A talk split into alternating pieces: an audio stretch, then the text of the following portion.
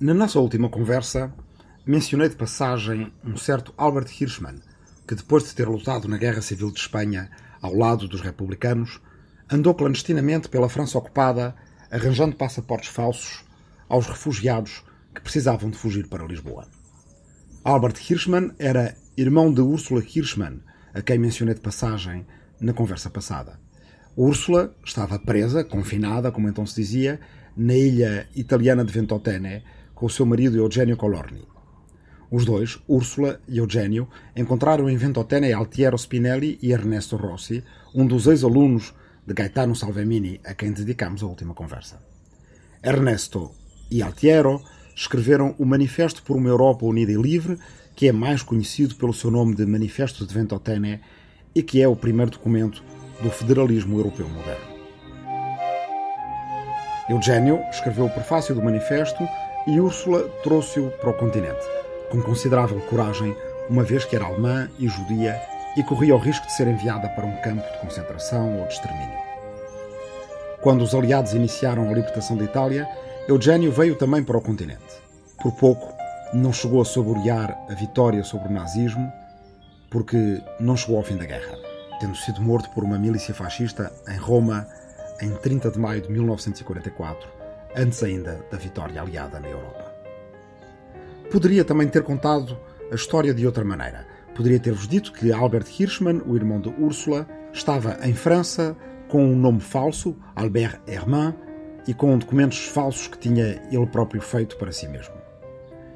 Hirschman, que era de uma família judia alemã de Berlim e que, portanto, tinha o alemão como língua materna, tirava partido do seu excelente francês, uma vez que tinha estudado em França contabilidade e finanças durante alguns anos, para se fazer passar por nacional daquele país. Falava também um excelente italiano, pois também tinha estudado em Itália, onde aliás tinha conhecido Eugenio Colorni, o seu futuro cunhado, mas em primeiro lugar um seu irmão amigo que tinha apresentado à sua irmã e com quem esta tinha constituído família e tido três filhas, Eva Colorni, Renata Colorni e Silvia Colorni. As três que ficaram, claro, órfãs de pai em 1944. Ursula Hirschman, entretanto, refizera a vida com Altiero Spinelli, que tinha uma atividade política itinerante pela Europa tentando convencer ativistas, políticos, cidadãos comuns a fazer um tipo de projeto europeu diferente daquele que ao mesmo tempo propunham Robert Schuman e Jean Monnet. Robert Schuman e Jean Monnet propunham começar pelos governos e criar, no fundo, um grande conglomerado internacional, transnacional, primeiro através da Comunidade Europeia do Carvão e do Aço e depois através do Mercado Comum. Altiero Spinelli propunha que os europeus se juntassem nas praças das suas cidades para discutir e aprovar uma Constituição para a futura União Europeia. Mas isso está ainda longe nessa altura. Altiero Spinelli visitará Albert Hirschman em Princeton, onde Albert Hirschman se estabelecerá como professor de economia e tentará convencer, com algum sucesso, americanos a apoiarem a criação de uns Estados Unidos da Europa do outro lado do Oceano Atlântico que, como Victor Hugo tinha pronunciado no século XIX, pudessem estender a mão aos Estados Unidos da América do lado de lá do oceano. Por agora estamos ainda durante a guerra. Estamos ainda no início dos anos 40. Albert Hirschman é Albert Hermann. Como vos disse, fala francês, alemão de língua materna, italiano, Fala espanhol também, por ter sido combatente na Guerra Civil de Espanha, e daqui a uns anos acrescentará a todas essas línguas o português, primeiro por uma estadia em Portugal, quando ele próprio terá de fugir com os seus documentos falsos e tomar a mesma rota dos refugiados a quem tinha arranjado tantos documentos para fugirem por Lisboa para a América, portanto ele estará primeiro por alguns dias em Lisboa e contactará pela primeira vez com essa outra língua românica última flor do Lácio, como se diz, e depois, mais tarde, passará para o Brasil, onde trabalhará na fundação de um centro de estudos que ainda existe, o SEBRAP, um centro de pesquisa aplicada, estatística, de sociologia, fundada pelo sociólogo Fernando Henrique Cardoso, que mais tarde será presidente da República do Brasil. Mas, como dizia, isso é mais tarde. Neste momento, Albert Hirschman, ou melhor, Albert Herman, conhece em Marselha um jornalista e aventureiro americano chamado Varian Fry, que foi dos primeiros a denunciar o tratamento dos judeus pelos nazis nos anos 30 e que agora, assistindo de longe primeiro à ocupação da França, decide voltar à Europa e com uma série de colaboradores entre os quais se contam as igrejas Quaker do nosso William Penn, da nossa terceira memória,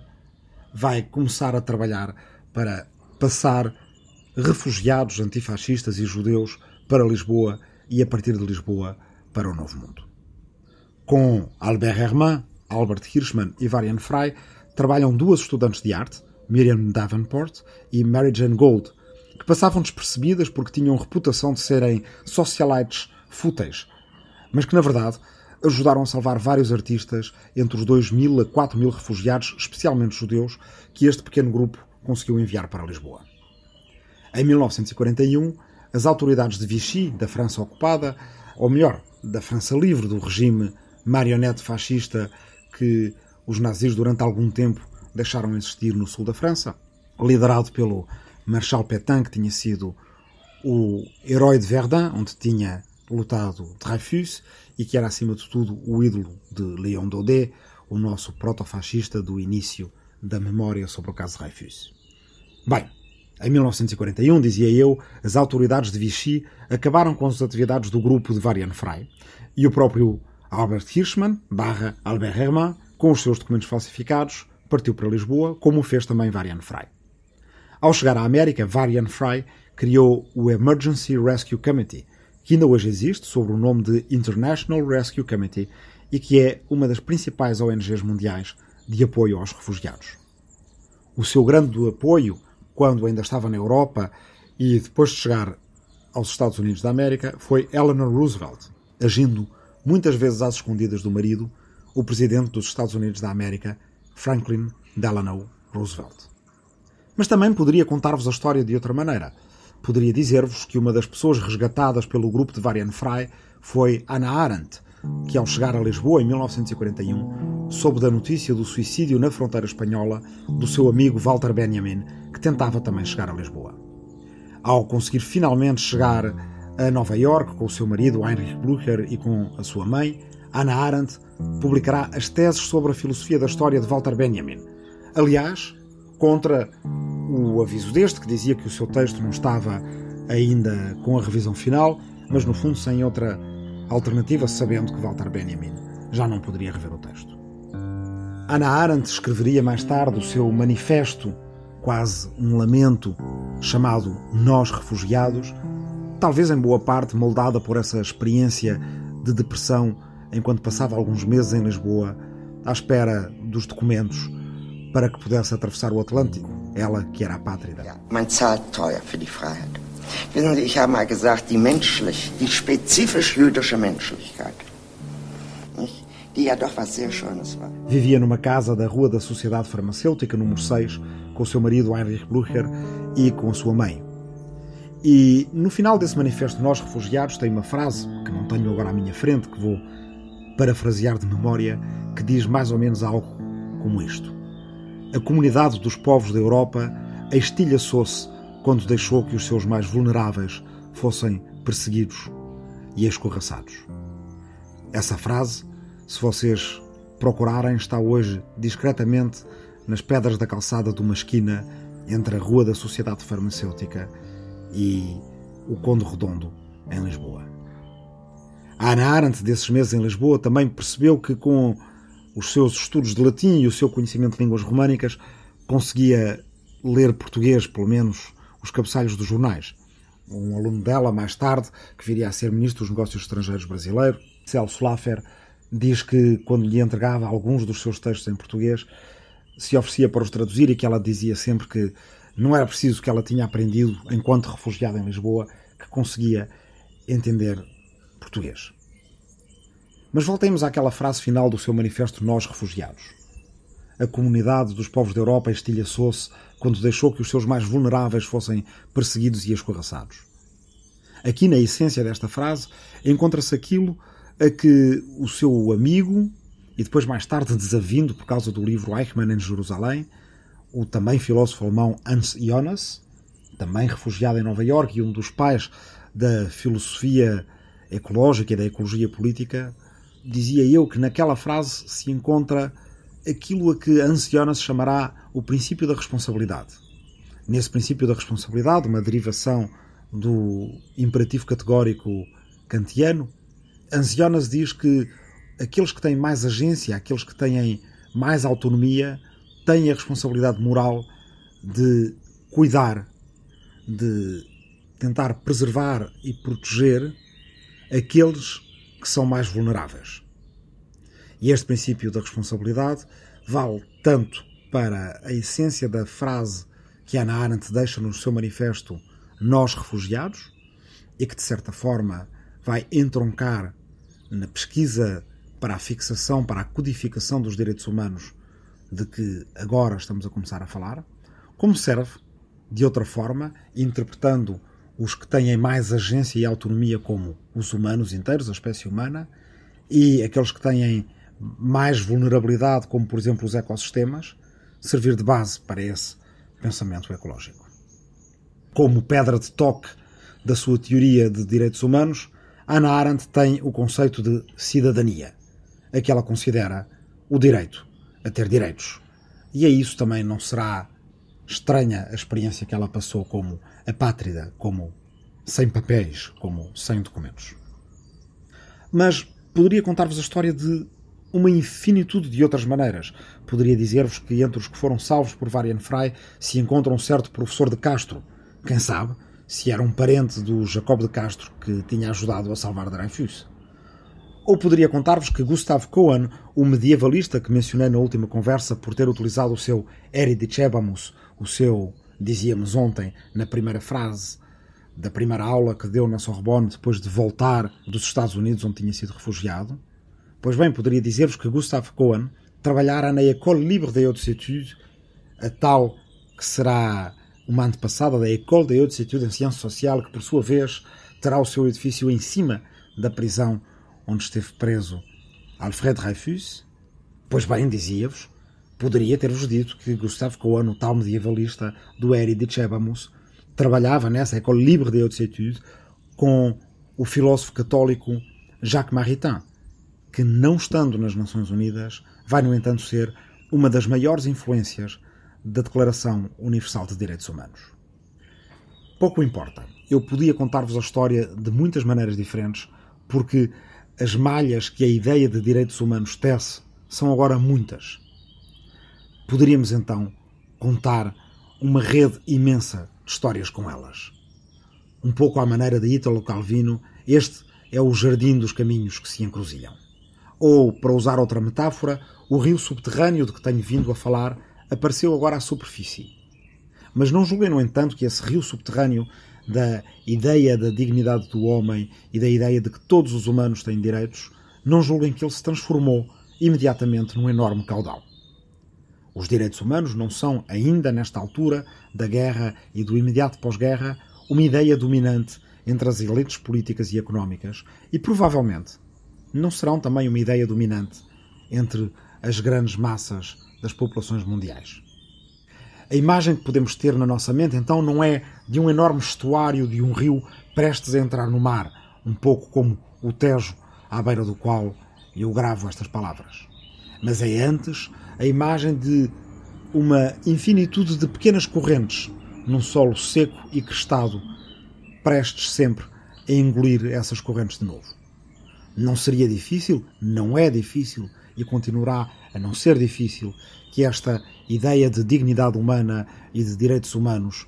que na história das ideias aflora à superfície e muitas vezes tem de voltar a entrar debaixo de terra, como o tal rio subterrâneo a que me refiro, não é difícil que ela volte a ser engolida pela terra seca. Ainda assim, à diferença de outras histórias que contamos, a ideia de direitos humanos, agora, no final da Segunda Guerra Mundial, não está dependente de apenas uma linhagem. São agora umas centenas, talvez milhares, ou com sorte milhões, de humanos que são capazes de levar essa ideia para a frente. E a ideia que trazem de trás também não é sempre a mesma. não tem de vir de Al-Farabi ou de Kant ou desta ou daquela filosofia em particular, desta ou daquela tradição filosófica, moral ou religiosa. Ela pode encontrar as suas as suas fontes em muitas, talvez em todas as tradições filosóficas, se levarmos a sério a ideia de Aristóteles, segundo a qual o intelectual ativo é o potencial intelectual da humanidade inteira. Dessa forma, talvez possamos ver essa corrente subterrânea apenas como uma ideia que cada um de nós traz em mente, que pode ou não florescer. E podemos olhar para os florescimentos dessa ideia como olhamos para plantas, árvores, arbustos, flores verdes. Pequenos indícios de flora sob a qual podemos imaginar que existe um pouco de água. Nesta conversa e na nossa próxima conversa, vamos falar de alguns desses rebentos verdes. Mas quero já salientar dois aspectos. O de que, entre as várias linhagens possíveis para a história dos direitos humanos, podemos agora finalmente voltar a agregar as tradições fundadoras do mundo não ocidental. De certa forma, já o tínhamos feito ao falar de Al-Farabi no início desta conversa e ao mostrar como as ideias de Al-Farabi influenciaram Averroes e influenciaram Maimónides, que, por sua vez, com filosofia grega e os trabalhos dos seus contemporâneos árabo-muçulmanos, que ele conseguia ler perfeitamente, alguns deles tinham vivido na mesma cidade que ele, como Averroes, que era da mesma Córdoba onde Maimónides tinha passado a sua juventude. Bem, dizia eu que Maimónides, com esses elementos de, do seu judaísmo religioso, das suas leituras de filosofia grega feitas a partir de fontes árabes, vai influenciar toda a filosofia judaica posterior. Essas influências que Al-Farabi tinha recebido na sua infância e juventude na Rota da Seda, na Ásia Central, eram, por uma parte, influências confucianas da China, influências indianas também, do zoroastrianismo, que tinha sido a religião dos seus antepassados, mas também de outras filosofias e ciências indianas, de onde veio, por exemplo, o zero matemático que os gênios daquele iluminismo perdido dos primeiros tempos do islamismo na Ásia Central acabaram por adaptar da matemática indiana para a matemática árabe-muçulmana e assim chegou à matemática ocidental. Ou podemos falar de muitas outras tradições. Tradições da China, tradições da Índia, tradições das Américas, tradições que vão desde o buen vivir, que é uma espécie de evdemonia aristotélica, a ideia de um viver razoável e equilibrado sobre a terra, a Pachamama, a Mãe Terra, das tradições ameríndias, ou a ideia da consciência do terceiro, uma ideia confuciana que supõe que haja uma dignidade da terceira pessoa, ou seja, aquela que não sou eu e aquela que não és tu, aquela que não é a primeira pessoa que está a falar, nem a segunda pessoa com quem ela está a falar, mas da terceira pessoa, aquela que está fora do nosso círculo, mas que tem a mesma dignidade humana que nós temos. No fundo, talvez aquela ideia que todos nós temos em criança quando imaginamos: será que alguém do outro lado do mundo, entre todas as crianças, entre todos os milhões de crianças que existem, será que alguém está a pensar a mesma coisa que eu estou a pensar neste momento? Será possível eu ter uma alma gêmea do outro lado do mundo, na China? Será que está uma criança na China neste momento a pensar o mesmo que eu, menino ou menina, no outro extremo da grande massa euroasiática, estou a pensar em Portugal? Ou do outro lado do Atlântico? Ou numa ilha da Polinésia? Quando às vezes pergunto num grupo de pessoas se em criança elas tinham essa ideia, se lhes passava pela mente a ideia de que talvez do outro lado do mundo uma criança esteja a pensar o mesmo que eu, digo-lhes, pois está nessa ideia o início de um pensar filosófico, de uma ética do outro, como em Levinas,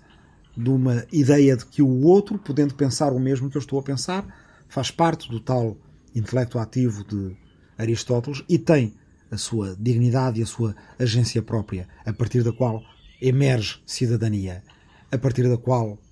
emerge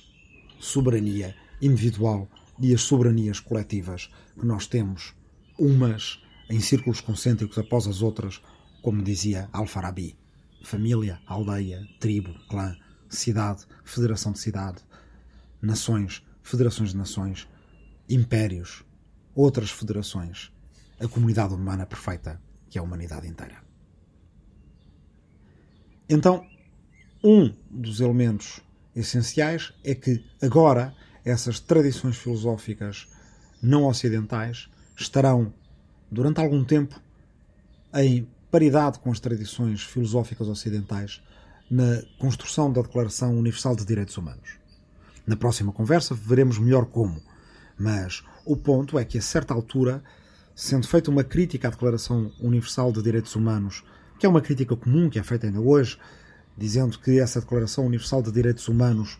não é nem mais nem menos do que travestida a filosofia e a moral ocidental a ser imposta aos não ocidentais. Alguns não ocidentais que foram redatores da Declaração Universal de Direitos Humanos e dos quais falaremos dirão: não, mas vamos ver, vamos ver então se noutras tradições filosóficas existe essa mesma tradição filosófica dos direitos humanos. E a verdade é que, agora tendo eu que tirar um gato de cima da mesa onde estou a gravar estas palavras, e a verdade é que fazem um inquérito a vários intelectuais, escritores, artistas, filósofos, professores de várias partes do mundo, e esse inquérito, em traços largos, confirma que a ideia de direitos humanos existe sob formas muito diferentes, sob nomenclaturas muito diferentes e expressões muito diferentes, mas existe em muitas das tradições filosóficas da humanidade. Portanto, essa é uma das novidades deste reemergir da tal corrente subterrânea de que venho falando agora no final da Segunda Guerra Mundial. Mas há outra novidade também.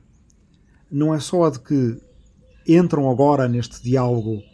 muitas outras vozes de muitos outros lugares do mundo. Iremos falar deles, de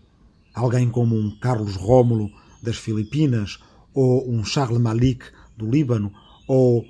PC Chang, Peng Chung Chang da China republicana, mas entra também metade, outra metade da humanidade, de que até agora pouco se tinha falado na conversa da política internacional. Estou a falar, evidentemente, das mulheres. No final da Primeira Guerra Mundial, com a Conferência de Versalhes, em 1919, não havia mulheres. Depois, em alguns dos tratados de paz após a Primeira Guerra Mundial, os criaram a Sociedade das Nações, os criaram a Organização Internacional do Trabalho e uma série de outras organizações, na Conferência de Paris, em 1919, era também a paisagem humana que participava nesses trabalhos praticamente composta por homens. É ali, aliás, que começam a criar-se alguns primeiros congressos feministas pela paz que se desenvolvem em paralelo com os trabalhos dos homens que na Conferência de Versalhes e na Conferência de Paris estabeleciam os termos do fim da guerra. No final da Segunda Guerra Mundial, entre os erros do final da Primeira que não foram repetidos, está o de finalmente haver mulheres nas conversações de paz. Não muitas, mas algumas e decisivas. Ao passo que na Primeira Guerra Mundial algumas mulheres tinham sido apenas admitidas a partir da 12ª reunião do Comitê para a Criação da Sociedade das Nações, quando finalmente deu fruto a pressão que as mulheres tinham feito nos seus congressos internacionais de Zurique também em 1919, quando finalmente, após a Segunda Guerra Mundial, os decisores políticos tiveram um lampejo da clarividência que lhes faltou a seguir à Primeira Guerra Mundial, bem, então, mais tarde, a seguir à Segunda Guerra Mundial, houve ao menos algumas mulheres delegadas à criação das Nações Unidas. E as que lá estiveram fizeram a diferença. A mais célebre é, sem dúvida, Eleanor Roosevelt, que encontramos no início desta conversa, conspirando muitas vezes às escondidas de Franklin Roosevelt para apoiar Varian Fry em Marselha com o seu grupo de um, jovem Albert Hirschman e daquelas duas historiadoras da arte, Miriam Davenport e Mary Jane Gold, para passar refugiados para o Novo Mundo. E portanto, Eleanor Roosevelt será convidada a dirigir os trabalhos da comissão encarregada de redigir a Declaração Universal de Direitos Humanos. Ela, a certa altura, terá que tomar uma responsabilidade de uma decisão política crucial de que falaremos na próxima conversa. Preferir, na Declaração Universal de Direitos Humanos, um documento mais amplo e ambicioso do ponto de vista do conteúdo, ainda que apenas com valor moral, ou seja, menos ambicioso do ponto de vista legal. Eleanor Roosevelt preferiu isso à inevitabilidade de se ficar com um conteúdo muito mais limitado ou à possibilidade de não ver de todo aprovada a Declaração Universal de Direitos Humanos se se insistisse em fazer da Declaração Universal de Direitos Humanos um documento legalmente vinculativo. The building of human rights would be one of the foundation stones on which we would build in the world an atmosphere in which peace could grow. É menos célebre, infelizmente, a delegada da Índia, Hansa Mehta, uma pedagoga e política nascida em 1897, que já fizera parte do comitê de redação da Constituição Indiana. It is my proud privilege, on behalf of women of India, to present this flag to the nation through you. Não sendo Hansa Mehta uma redatora direta do primeiro esboço da Declaração Universal de Direitos Humanos, foi ela que conseguiu, em fase de emendas, ver aprovada a redação oficial do artigo 1 da Declaração Universal, onde antes estava todos os homens são criados iguais, no esboço da versão inglesa, passou a ler-se como hoje, na tradução oficial portuguesa, todos os seres humanos nascem livres e iguais em dignidade e em direitos. Foi também por ação de Ansa Mehta que a Declaração Universal de Direitos Humanos se chama assim e não dos direitos do homem, como ficou na versão francesa por insistência do delegado da França, René Cassin. Mas estas duas alterações resolviam uma questão histórica de quase dois séculos. É que quando a Revolução Francesa aprovou a Declaração de Direitos do Homem e do Cidadão, o feminismo moderno nasceu com as obras da francesa Olympe de Gouges e da inglesa Mary Wollstonecraft, ambas criticando os revolucionários por terem omitido os direitos das mulheres das suas declarações de direitos dos homens e da Declaração de Direitos do Homem e do Cidadão de agosto de 1789, em particular, e tendo assim contribuído para a preservação da desigualdade, neste caso política, entre homens e mulheres. Olympe de Gouges e Mary Wollstonecraft vão praticamente até ao ponto considerado inconcebível na Europa de então de considerar que as mulheres devam ter o direito de voto e de participação na comunidade política. A portuguesa Leonor da Fonseca Pimentel, embora neste momento assumindo-se como republicana napolitana, dá um passo mais adiante, sendo a redatora principal do Monitório Republicano, do Jornal da República de Nápoles, sendo uma líder da Revolução, estando à frente do movimento político para a República Napolitana e tendo sido morta, assassinada por isso. Agora, dois séculos depois, Eleanor Roosevelt e Ansa Mehta são, de certa forma, provavelmente sem o saberem, porque a historiografia feminista ainda não tinha recuperado estas histórias de mulheres como Olympe de Gouges ou Leonor da Fonseca Pimentel, e sendo Mary Wollstonecraft relativamente pouco conhecida, ou menos conhecida então do que a sua filha Mary Shelley, aquela que escreveu Frankenstein, talvez então Ansa Mehta e Eleanor Roosevelt não soubessem que estavam a continuar o trabalho destas mulheres de final do século XVIII,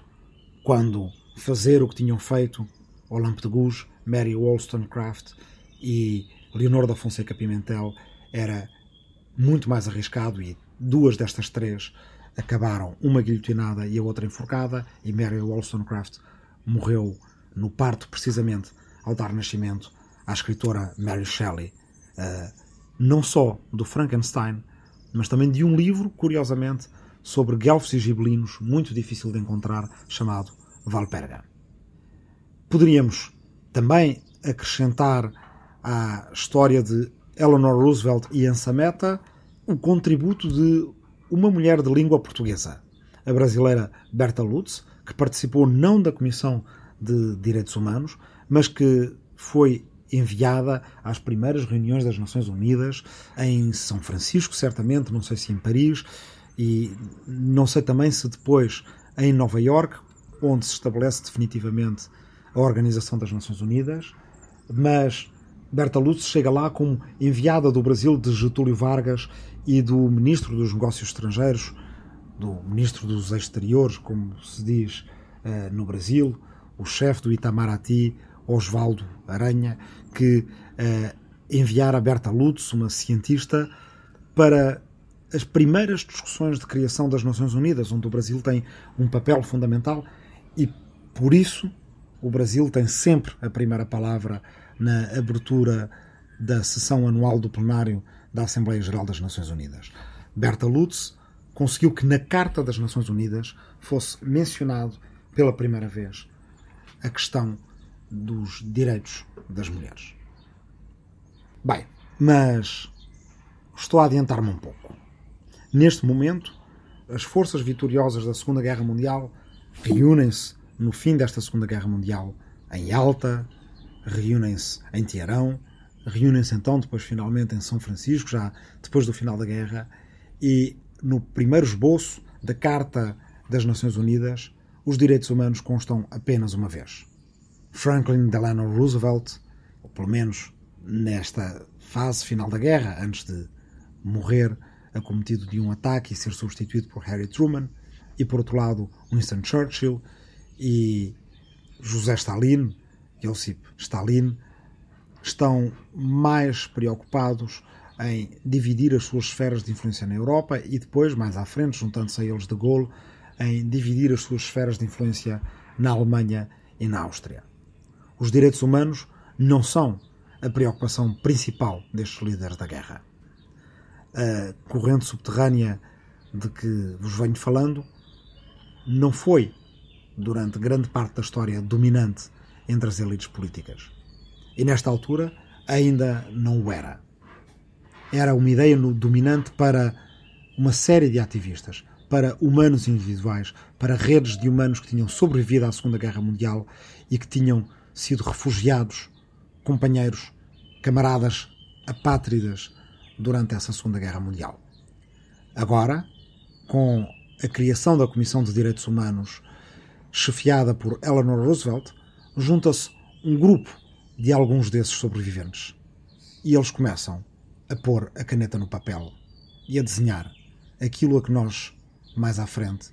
entenderemos como a língua franca da política humanitária a Declaração Universal de Direitos Humanos. Agora, agora e mais agora, se as memórias do último milénio é um podcast de história para tempos de quarentena, para ajudar a passar o tempo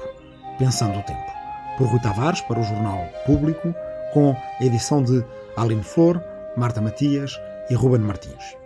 Esta foi a segunda conversa da sexta memória, sexta memória a que chamo a pergunta e que é dedicada aos direitos humanos. Esta segunda conversa tem como título Recomeçar. Agora, agora e mais agora, deve agradecimentos a uma série de instituições académicas, como a Universidade de Brown, a Universidade de Columbia, a Universidade de Massachusetts em Lowell, nos Estados Unidos, a Universidade Nova de Lisboa e o seu Instituto de Filosofia, onde este podcast foi antes um ciclo de conferências, de cinco conferências na altura. Deve agradecimentos à Fundação Luso-Americana para o Desenvolvimento, à Fundação SAB e à Fundação Gulbenkian pelos apoios para essas atividades académicas e viagens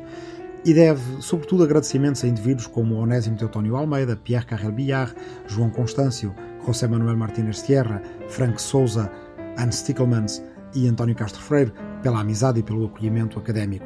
E não só. Agora, agora e mais agora vai dedicado a todos aqueles que estão de quarentena, a todos aqueles que lutam na linha da frente contra a pandemia de Covid-19, a todos aqueles trabalhadores essenciais que arriscaram a sua vida durante estas semanas e meses de pandemia de Covid-19 vai dedicada à memória daqueles praticamente 300 mil humanos que perderam as suas vidas durante esta pandemia.